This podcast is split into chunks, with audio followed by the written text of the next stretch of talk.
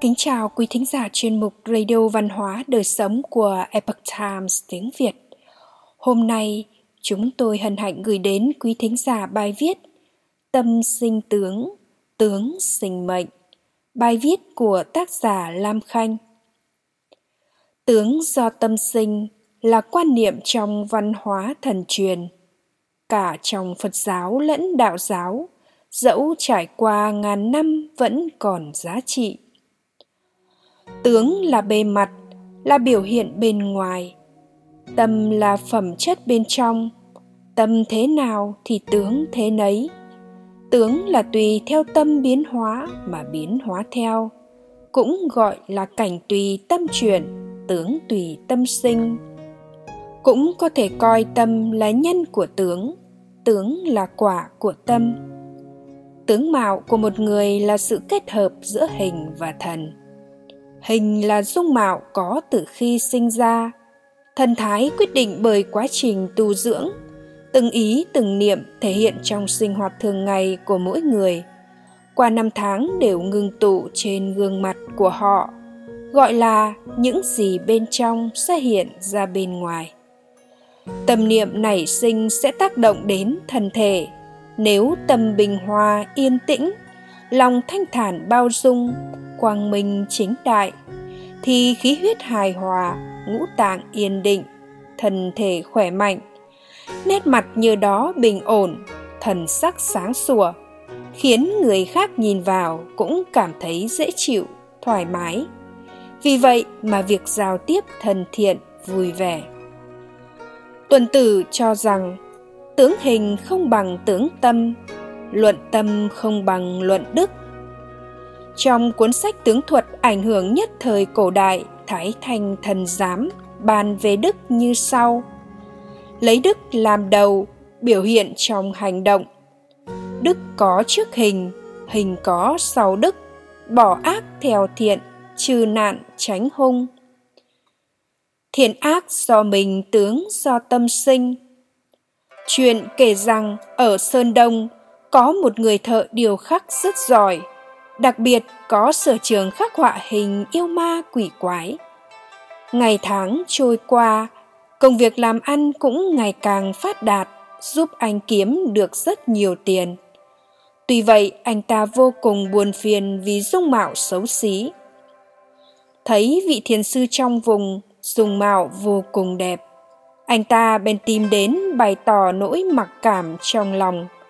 Xin thiền sư chỉ giúp làm sao để cải biến dùng màu bất thiện của mình? Thiền sư nói, được, nhưng trước tiên anh hãy điều khắc cho ta một trăm pho tượng phật. Sau khi làm xong thì sẽ có cách hóa giải nỗi khổ tâm của anh. Thế là anh ta đi thăm tất cả các ngôi chùa trong vùng, quan sát kỹ lưỡng thần thái biểu cảm của từng bức tượng, sau đó về nhà chuyên tâm vào việc điêu khắc hơn năm sau, anh đã điêu khắc xong 100 pho tượng Phật mà thiền sư yêu cầu. Pho tượng nào cũng trang nghiêm và toát lên vẻ từ bi, thiện lương, bao dung. Lúc này, người thợ thủ công cũng bất ngờ phát hiện tướng mạo của anh đã thay đổi hoàn toàn so với trước đây. Hóa ra, trong hơn một năm miệt mài điều khắc tượng, anh đã dồn hết tâm sức cảm nhận và biểu hiện cho bằng được thần thái trang nghiêm, từ bi thánh thiện của những tượng Phật. Thiện tâm trong anh khi dành toàn tâm toàn ý làm các bức tượng đó đã khiến thần thái của anh thay đổi theo. Anh bỗng tỉnh ngộ, đó chính là cách mà vị thiền sư giúp anh thay đổi diện mạo, chứ không phải đợi đến khi hoàn tất công việc mới chỉ cách cho anh. Tử tướng biết tâm từ tâm biết mệnh. Cổ nhân thường nói, tướng tự tâm sinh, ý là tướng mạo của một người sẽ thay đổi tùy theo ý niệm thiện ác trong tâm của họ.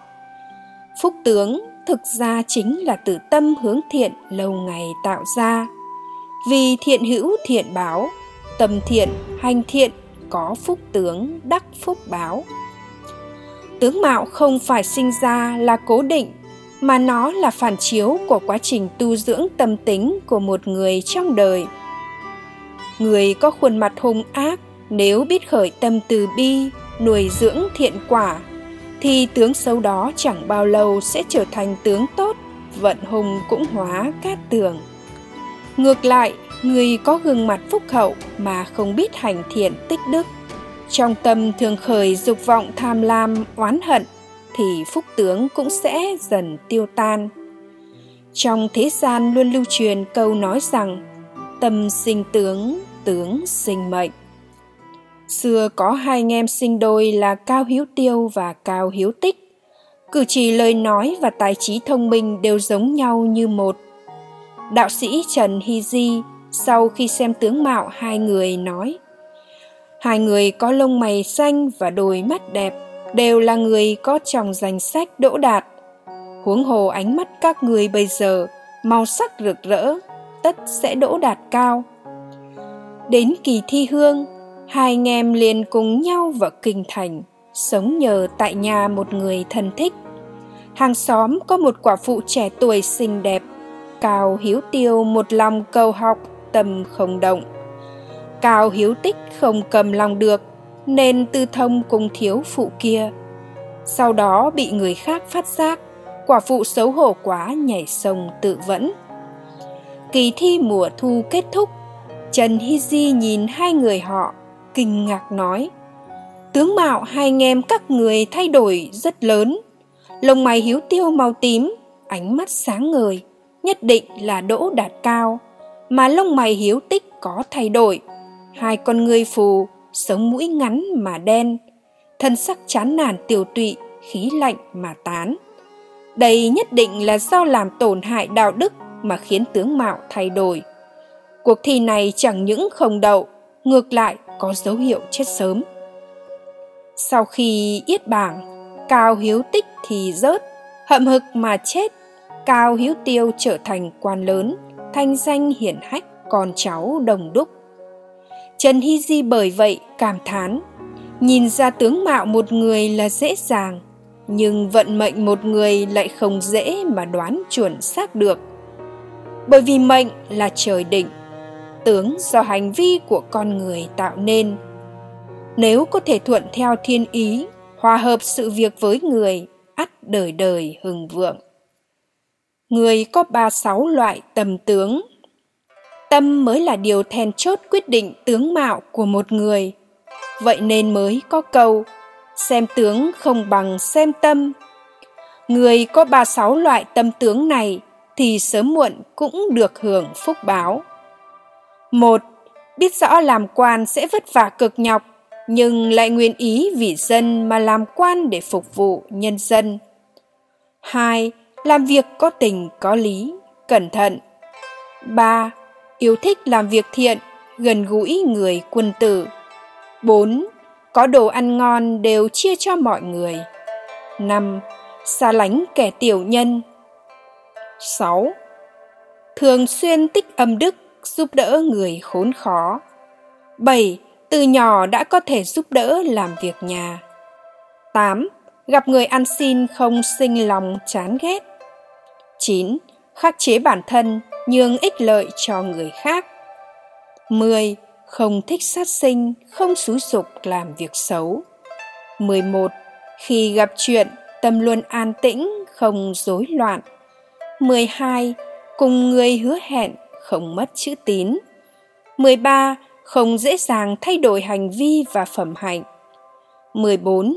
Trước khi đi ngủ, thường tĩnh tâm tự xét những sai lầm của mình. 15.